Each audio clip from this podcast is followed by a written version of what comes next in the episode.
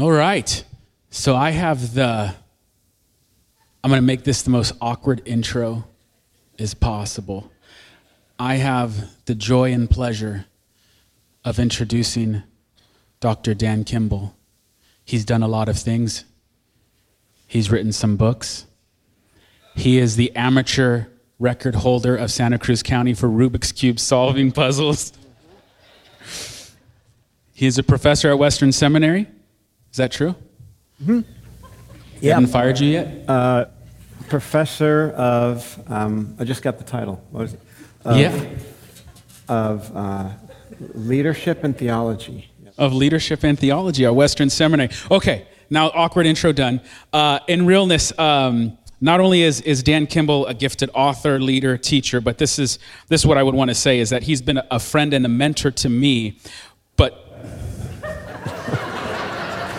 I'm, getting a good Instagram shot here.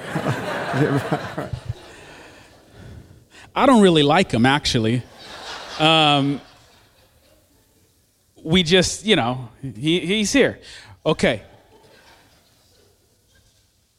What I appreciate about Dan the most is that he loves the Bible and he wants others to love the Bible. So, what time are you supposed to be done? I don't know how much, what do you guys think? Five minutes? you got, you got, you got until you see me going like this, that means you're okay. All right. All right. All right. Well.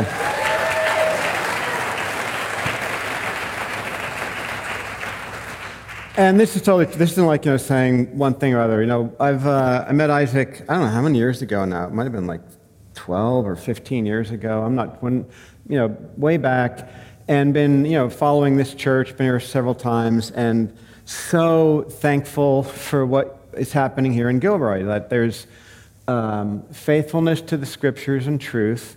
As culture changes, you are continually teaching truth. And, um, and I'm going to address a very difficult uh, uh, question this morning about does Christianity claim all other religions are wrong? Because that there's it's a major, major question because it's really gospel related in all of this. But um, so I'm so happy to be here, and I just respect Isaac and the team here so much. So actually, I don't know if you know it or not, but like you're really fortunate to be in this church because um, a lot of churches don't do what you're doing here. You know, so I'm just really uh, there. And and so you know this, when I, before I came here this morning, um, I sent photos to Isaac of my wardrobe. And so he gave me permission. He picked this jacket out for me. So if you're sitting here like, I don't know if I like what he's wearing, it's Isaac's fault because he selected it for me this morning. So, all right, here we go. The question Does Christianity claim all other religions are wrong? All right, that's a, uh, you know, it's, it's like a, what's the word? You feel a little funny, like Christianity claim all the religions are wrong. Like to say that even is kind of like a little abrasive feeling, like it makes me uncomfortable even saying that. Uh, but I want to, I'm going to address this. But this question is actually was important to me because I had sort of a life changing moment, you could say an eternal life changing moment, when I started asking this question way, way back. I was not raised in a uh, growing up in a church, I probably would have said there's God. I was an atheist. It was in New Jersey, right near New York City. And then I went to Colorado State University. And when you go to a university, if you've been to universities, you know, in the beginning of school year, they have uh, tables that are all set out out in the courtyard in Colorado State, and for the different campus clubs. Remember the square dancing club, you know, there's different clubs. And then one was, you know, a couple of Christian clubs. And I'm just walking around looking at, and then they, on the, one of the Christian tables for the campus clubs, they had little, what they used to call tracts. They're like little pamphlets. And I remember like picking one up, and I don't know if it was this one, but it was something like this one that's on the screen. It said something like, you know, one way. And there was some sort of uh, description. And inside, I don't know the Bible verses because it was a long time ago, but I do remember some of them because I opened this up this Christian little pamphlet that I got, and as a non Christian, thinking there's God, I didn't really think too much about it. And then all of a sudden, reading verses, and I'm going to read these through out loud because I'm going to come back to these.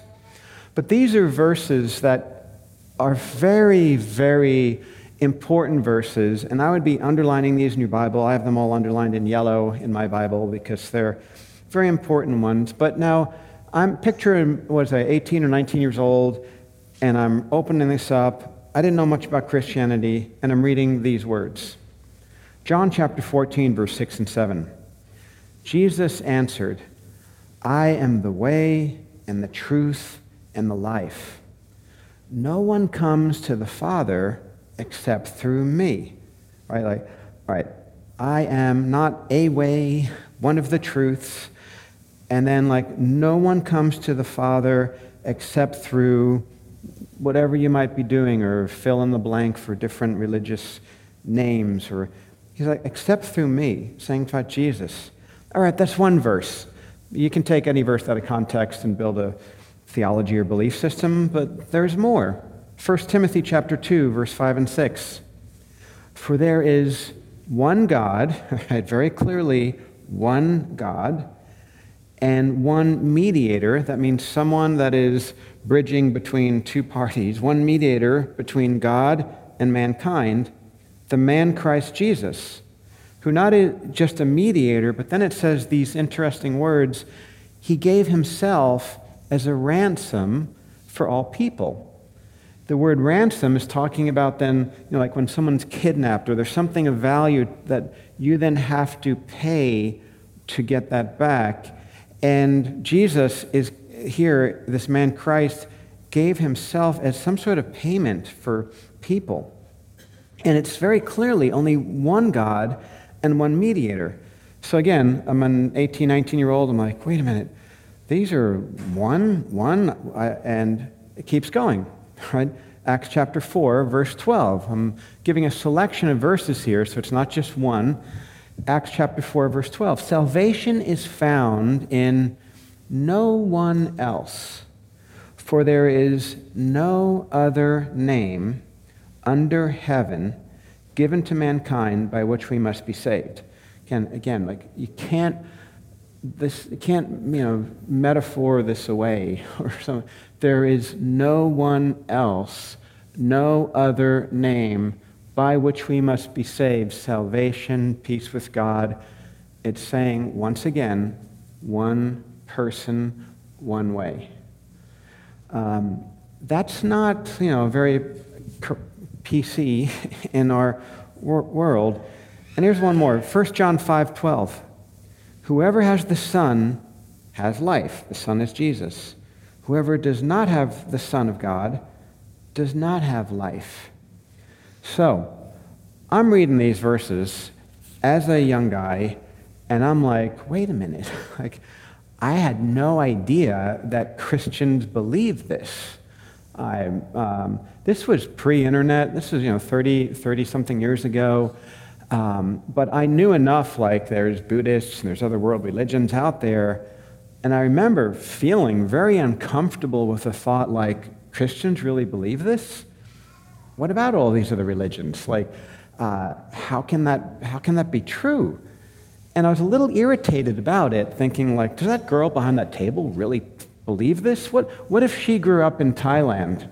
and we are at the University of Thailand right now, wouldn't she be giving out the tracts the, you know, for the Buddhist club on campus? Or if this girl grew up in, in Baghdad, wouldn't she be right now giving out the tracts about the Muslim club on, uh, club on campus? Because you know, we're in suburban America here in Fort Collins, Colorado. This, you know, there's mainly churches are accepted at that time. So what, what's going on here? How can we possibly believe that of all of these world faiths, that Christianity's saying that their only way. Isn't that divisive and, and, and arrogant and hostile even to say that? Isn't, and, and that's what was in my mind.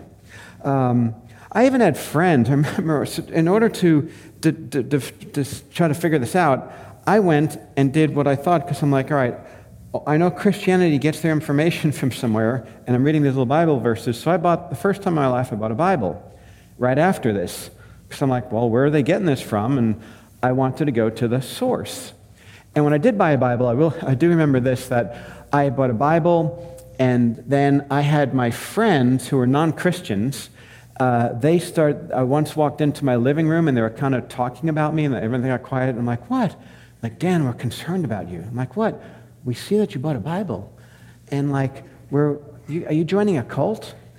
And to them, no, think of this. Uh, the word, I wouldn't, here I'm going to say, I'm going to be prophetic here, but um, I wouldn't doubt that Christianity, you're going to hear the word, word cult talked about Christians in America more and more in, in times ahead. It's being talked, mentioned a cult a lot now. But back then, they, they, one of them said, like, isn't it a cult? You, know, you believe in a guy that rose from the dead? And I remember going like, how do I know it's not a cult? Like, because you don't know you're in a cult if you're in one, right? How do you know that you're in a cult? Are you in a cult? All right, all right. Uh, right. But what the reason that it helped me when they said that, because I'm like, I want to make sure I'm not. What do Christians really believe? And that is what got me into the scriptures because I had to know whether this was true. Because you know what? If, if being a Muslim is the right way, I'm going to be a Muslim. If being Buddhist is the right way, I want to be a Buddhist. I want to, I want to follow whatever truth is out there. And from my searches, you know, from the back then was like, I realized that there is God, there is truth that He imparted to us through Scripture, and there's many reasons to believe it. And so I follow the truth. And these verses, um, I have the Son because I put faith in Jesus. But we're in a world today that that's not the accepted norm, right? It's changing fast, fast, fast. It's changing. You know, I used to be able to say these verses even, you know, even 30 something years ago, it wasn't that difficult. You could say it, no one's going to argue really. Uh, but today, to say that Christianity is the one true faith, you are not going to be accepted too easily. It sounds a lot more abrasive and harsh today. In fact, it isn't sound, it really is abrasive, but I'm going to talk about that. It's actually, if it's true, it's, uh, it's not abrasive, but it's abrasive sounding. We are in a world today that the awareness of different religions and beliefs, uh, and to say that Jesus is one way or there's one faith, understandably, it can sound unloving, judgmental, and even arrogant. There are, if you pay attention to online things that are going on, you know, there's images that you'll see, and there's so many of them. But, like, you know, yours is the one true religion. Tell me again, what's wrong with the other 4,199 religions of the world, right? Um, here's another one. You know, there are almost 5,000 gods being worshiped by humanity, but don't worry, only yours is right. Now, if you're a mature Christian, you probably don't even question it anymore, but we always should pause and say, like, wait a minute, how do I answer this? You can't just brush it off. What about your teenagers? If you're a teenager in this room, maybe you're 50 and you're wondering about stuff, you're just exploring. Because these are the questions that are being ingrained over and over and over again and being asked over and over and over again. And I believe next week you're going to be talking a little bit about the topic of deconstruction. And what I can say is, for the most part, and I've watched dozens and dozens of stories now and listened and talked to several people, generally this happens with not actually starting out with the search of the scriptures and then coming, it's generally like, boy, uh, my, the, the beliefs that I are taught aren't in alignment with culture anymore about, about world religions or about uh, sexuality or about whatever it might be. Like, they're, that's, and so now I must, I'm going to then look at things differently because it's not easy to be a Christian anymore that holds to the scriptures. So then it's easier to come up with a different form of Christianity to then match culture. And now it's okay. And that is what's going on. And it's horrifying because it's deception. And people, again, when you say the word deception, you don't know you're deceived if you're deceived, right? That's, again, the point of the, what's going on. And that's why looking at these, that's why what you're doing as a church is so great and so important. So let's go into this because what's going on today with more information, and especially if you're younger and you're more aware of things, and all of a sudden, like, man, you know, now you're very aware of all the different world religions. And there's things that are being repeated online over and over and over and over again. And not just in an academic world, but then seeping into pop culture. And what you're hearing over is like, wait a minute, there's very similar teachings among the different world religions. Christians don't have the grasp of what is true or what isn't. In fact, you know, you'll see charts like this online all over the place, not just in isolation. If you look, they're all over. In fact, the United Nations building has this very thing uh, by Norman Rockwell put up in one of their lobbies. If you walked in, you'll see it. Um, but like the Golden Rule, don't you understand that all of the different world religions on this chart, they all teach the same thing? The Golden Rule is there. And the Golden Rule, uh, if you look at the Christian verse in Matthew chapter 7, where Jesus then says, you know, in everything, uh, do to others as you would have them do to you. Right? Like, that's what Jesus said. But Christians, don't you know that it's also been said, you know, in Islam, it says, not one of you truly believe until you wish for others what you wish for yourself. Or in Hinduism, this is the sum of duty. Do not do to others what you would cause pain if done to you. Like, and all of them, don't you realize, Christians, that the teaching's pretty similar? So to say that yours is better than others, that's totally wrong to be doing. Um, and you'll see this then seep into celebrity pop culture. Madonna, you know, will say things like, I do believe that all paths lead to God. It's a shame that we have end up, end up having religious wars because so many of the messages are the same. Right? And, and I'm, I'm a young person, I'm listening to pop culture. I'm like, ah, that's right, I don't want wars because of my belief. And of course, I mean, that makes sense. Or Oprah, like, you know, again, maybe major pop, pop culture teacher, like, there are many ways, many paths to what you call God.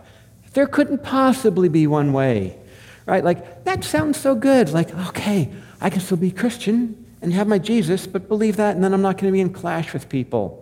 And that's what's happening. I'm going to shift and deconstruct and then come up with this other, you know, because look, I don't want, I want them, now, if Madonna and Oprah here, right there, they're like, hey, Oprah, Madonna, let's talk. Let's talk about what you just said. Or like, I want to say like lovingly, like, let's talk. If you're right, I want to believe what you're saying.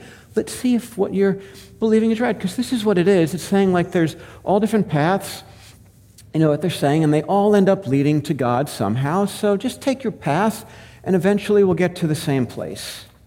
So, is this true, though? That's the question, because that's what's being taught out there more and more. And it certainly is easy to believe that because there's no conflict. There's no conflict. You can believe anything, and it's okay. Christian is one, one way.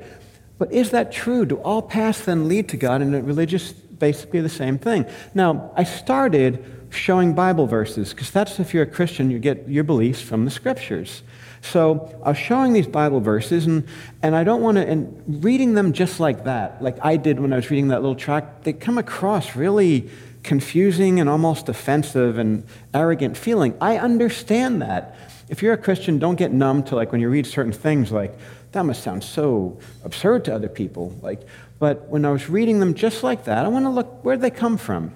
Let's look a little bit of the storyline behind them. Because are these verses that I read to you early, are they actually uh, arrogant and unloving and divisive? That wouldn't sound very Jesus like. So let's go back to the beginning. And what I'm going to do is very quickly is like uh, in the beginning, when you open up to Genesis and the importance of knowing the whole Bible storyline, in the beginning, people worshiped one God. Now, um, there's a chart that's going to go up here, and uh, what I'm going to do is like picture the chart is like the Bible. So, like, you know, the left is Genesis and the right is Revelation. I'm just going to kind of quickly walk through the storyline of the Bible, and those are different events that kind of happened throughout the Bible storyline. But in the beginning, God created human beings, and, uh, and they're in harmony with God. And it says in Genesis chapter 1, in the beginning, God created. In 1 Timothy chapter 2, verse 5, for there is one God. All right, so one God in the beginning.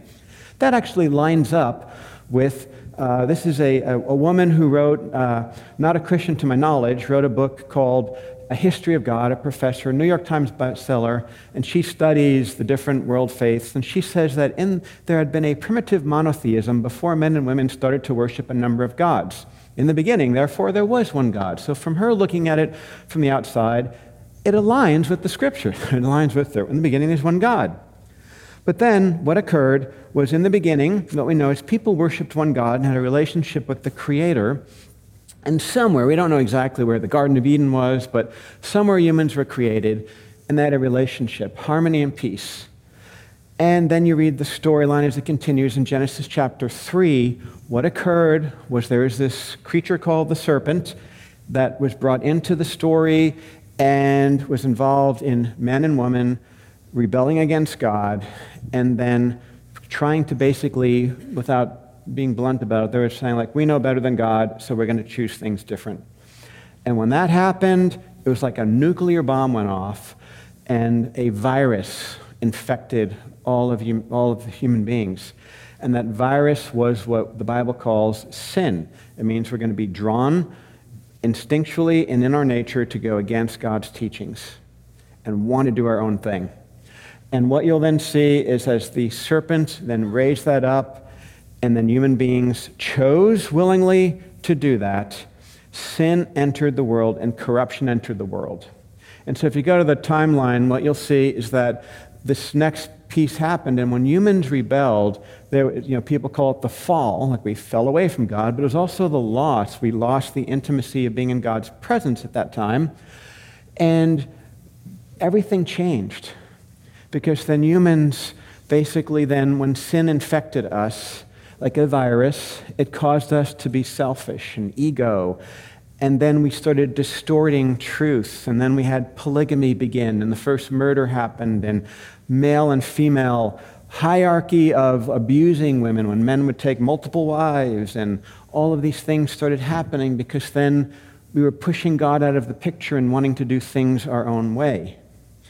And then what you'll see, though, is right after this happened, God's so loving, he makes a promise to them, though. In Genesis chapter 3, verse 4 and 5, to Adam and Eve, and then he's saying to the serpent, uh, when, I'm sorry, okay, from the moment humans rebelled against God, we see God promising redemption and then a way of forgiveness.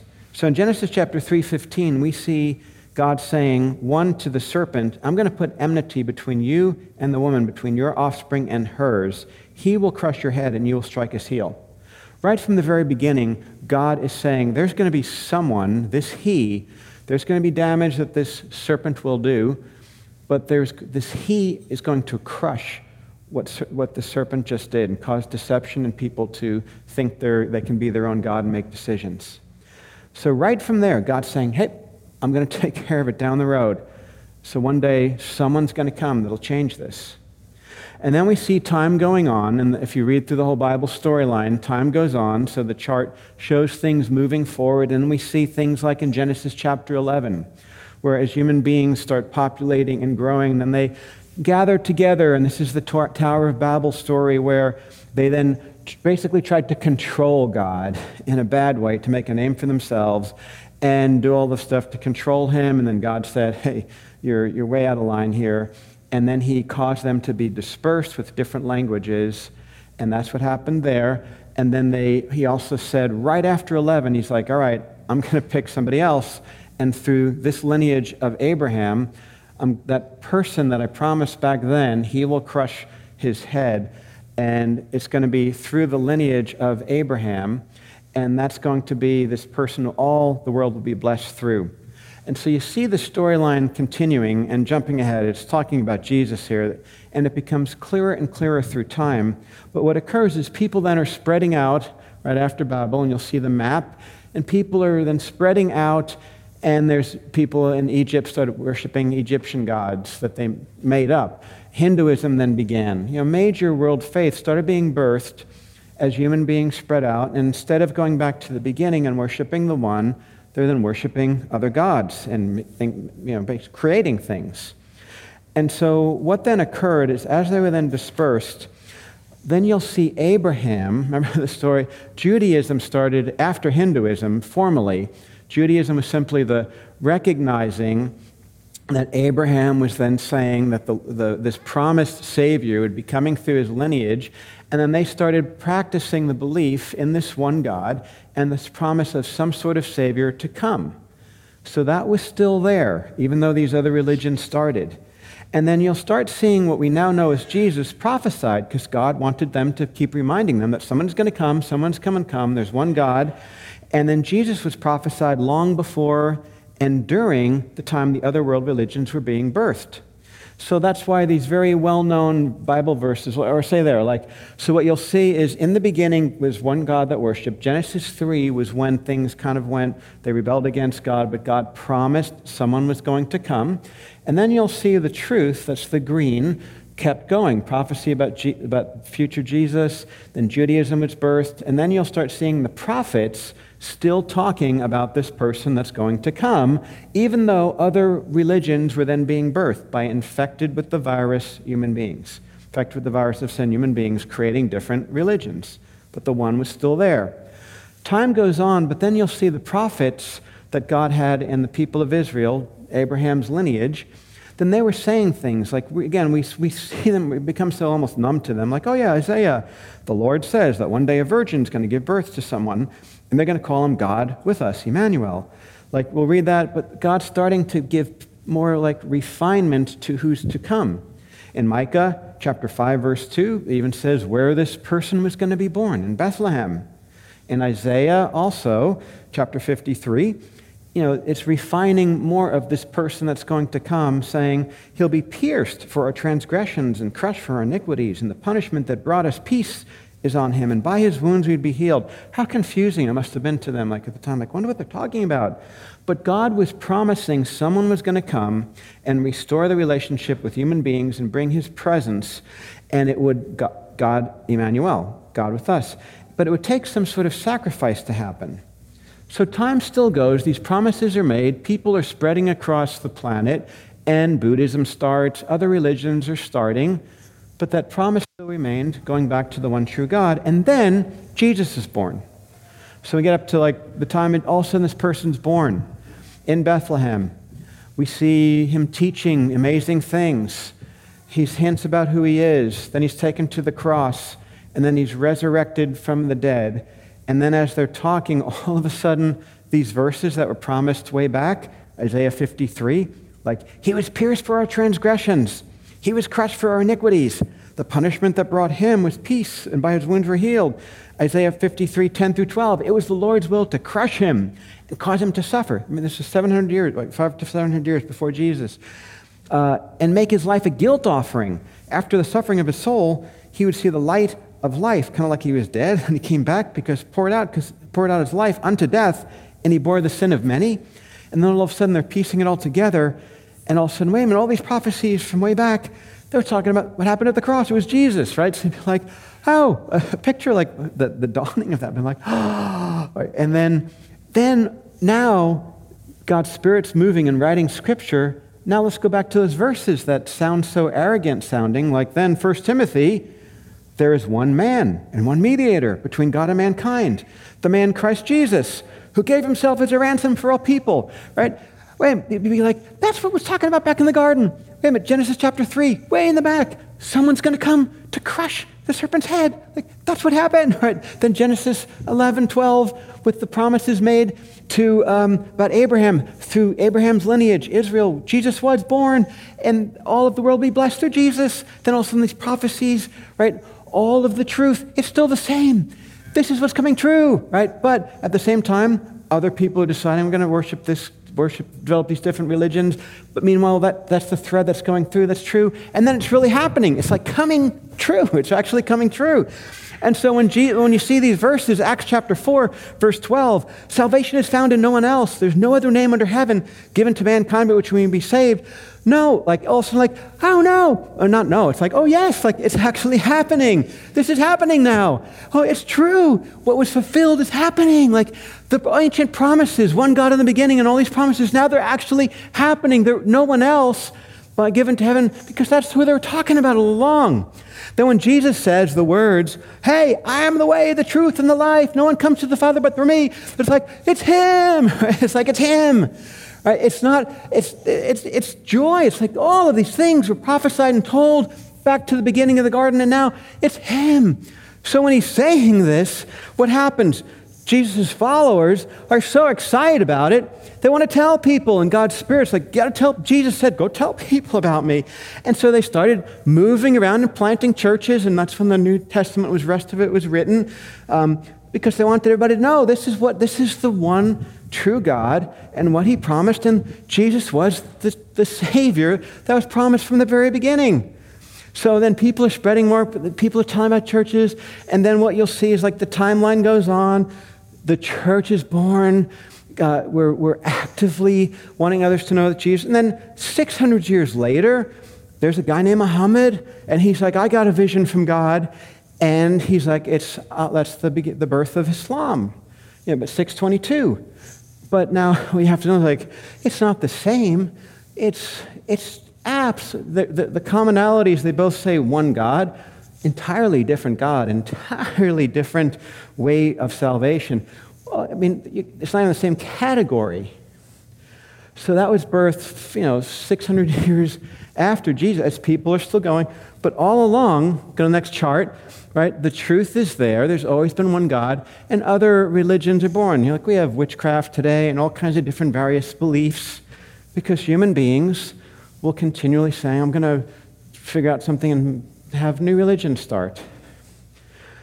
But that's been the truth all along. And you see, Jesus, who is God with us, Emmanuel, talked about, he was prophesied about long before and during the time of all of these other religions that were being birthed. All the time. So then the question, but don't, you know, all these paths still lead to the same God? Like, uh, if so, if I would just, be, I've been talking to Madonna and Oprah, I'm like, you see, like, so when he said these words, it's not arrogant. He was just telling, like, what eventually happened. And like, well, but Dan, but don't all they still see the same, you know, doing to others as others want you to do to you and all that? You know, this, it's all the same still. No, wait a minute, but you got to look at it. Madonna and Oprah, please, let's look at this. And I draw this out. I've drawn this out on a napkin so many times to people. Like, all right, let's look at this. You're saying they all do. There's God. Hinduism, Christianity, Islam, they all eat the same. Is that even true? Now, at a base level, and I'll draw mountaintops, like at a base level, they all they seem they're the same you know, there's, some, there's good teachings in all world faith. There is. There's good teachings in every single world faith. But once you go past kind of the surface level, they end up at entirely different mountaintops. Most people that say they're all the same, you have not yet looked into what their beliefs are. They're not the same. Yes, they're similar things, but when you look at not just like side issues, like major core issues salvation, uh, the nature of God, uh, who Jesus is you will end up, the, you, when you go past the surface, you end up going to, like, say, Hinduism, you'll end up, there's many gods at that mountaintop when you explore it, with some sort of like supreme, some sort of being over hundreds and hundreds and thousands of gods and goddesses. Okay, that's where you get to that mountaintop. You go to Islam, and there's a God, but Jesus is not God's son and is an incarnate uh, God in flesh. And the cross, that's not the way of salvation. So it's like entirely, entirely different. T- entirely different. And then you go to, you know, say Christianity, and it's God, Father, Son, and Spirit, and it's through Jesus and what he said, what he did on the cross, resurrection, put faith in him as our way of salvation, right? they, they don't come to the same. Right? When you explore more faith uh, more deeply, the paths lead to entirely different mountaintops.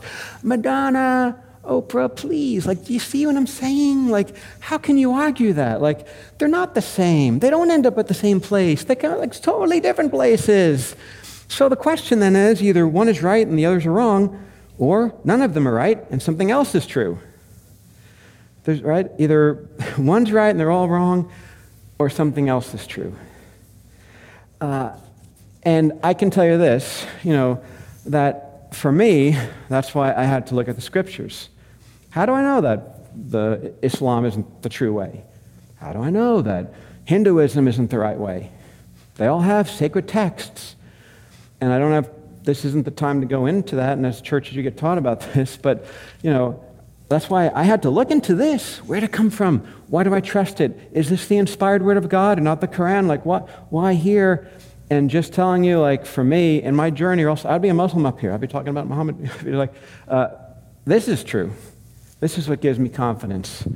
The Spirit of God did, and the, but in my life was changed as the Spirit of God in my life has moved me and changed me, and this has proven itself true. There's two books I'm going to just put up that if you want to explore this, these are good books to look at. Can I Really Trust the Bible by Barry Cooper, or Can We Still Believe the Bible, Craig Blomberg. If you want to know, like, why do you trust this? Because that is what trusting the scriptures is what ended up making me put my faith in Jesus as the true source.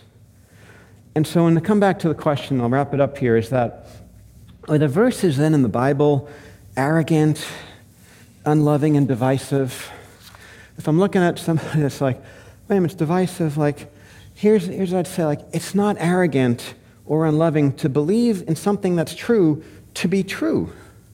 Right? It may mean believing that something isn't true then, but that's not arrogant. That's or unloving, it's just truth. You know, and again, I go like Madonna, Oprah, like it's not arrogant. It's like if this is true, then it's not arrogant or dividing, it's just saying that something is true. Back to the beginning, one God and one Savior promised, and Jesus showed to be that. In fact, what would be unloving is for me to know that and be afraid to tell others because I'm uncomfortable. What would be unloving is to say, yeah, Madonna and Oprah, like, um, you know, yeah, that's okay, and just ignore it. And instead of saying, like, let me draw out these mountain diagrams for you to understand, like, that can't really be true. It would be unloving to keep this amazing one way truth of God to ourselves because we want as many people as possible to know this one way to Jesus, right? This is why, as an introvert, I'm up here now, right? Because if this is true, I got to tell people. I, want to know. I want everybody to know. I want people to know. There's a lot of deception going on. There's a lot of confusion going on. More than ever, we have to be actually active about knowing what we believe. So people are going to be asking questions in the world today. It's like I want everybody to know, and that's what it'd be unloving not to say that Jesus is the only way. But not just quoting Bible verses, you got to kind of like tell me what, what leads up to it so then it makes more sense. All right, um, I got to end, but uh, boy, you know, I'll just say that, I mean, I, I don't have time to go into this last section, but I would say, like, what about those that never hear about Jesus and, and about people that are faithful Buddhists and they, right? God knows, right? God's loving, kind, and just. And before Jesus, there were people, you know, that responded to what they knew of God and nature. In Romans chapter 1, verse 20, it talks about God reveals himself through nature. No one's without excuse. So everybody will be judged by how they responded to the truth that they had. Um, and God's so loving. But here's what I know. All I know is that we, we are vehicles of truth to people, so I want everybody to know. like, I'm not going to worry about as much of complications. I just want people to know. I want everybody to know as much as possible. And, and we have to. Uh, because um, here's the thing we're getting in a, there's a time period right now that's why i'm so thankful for this church there is a deception of mass going on around us if you're a parent or a grandparent or, or if you're a teenager I'm saying this not as a sensationalist. I'm not an alarmist. I'm like, there is deception in mass going on and, and, and causing confusion, especially among younger people if you don't know the scriptures. And all of a sudden, these things sound so nice because then there's no, there's no clash with culture. There's no clash with culture to say there's many ways to God. So you can still have Jesus and then there's still many ways to God. There's no clash in culture to say, you know what, love is love, so whatever you want to do is okay, right? Uh, that, there's no clash say that. Jesus is about love, so as long as you love each other in a monogamous relationship, whatever, that's okay because Jesus is about love. There's no clash with culture. So all of a sudden, it's now easy, like, I'm just going to start believing this because there's no clash. But that's not what the scriptures say. And then people are getting deceived. If you don't know the scriptures, then you're going to get deceived hearing all this other stuff. That's why you got to know the scriptures. All right. That's all. All right. I'm running late. I better stop. All right.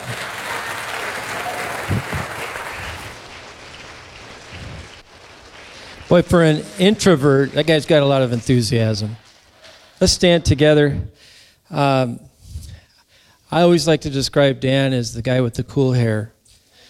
And uh, I made my hair just a little bit h- higher this morning in honor of, of Dan. But we so much appreciate him and, and his heart.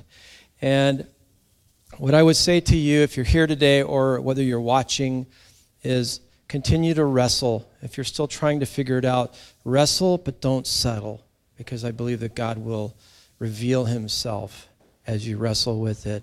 And I always want to throw out, for me, uh, if I can support you in any way, call me. I have offices all over Gilroy, and they are all at coffee shops.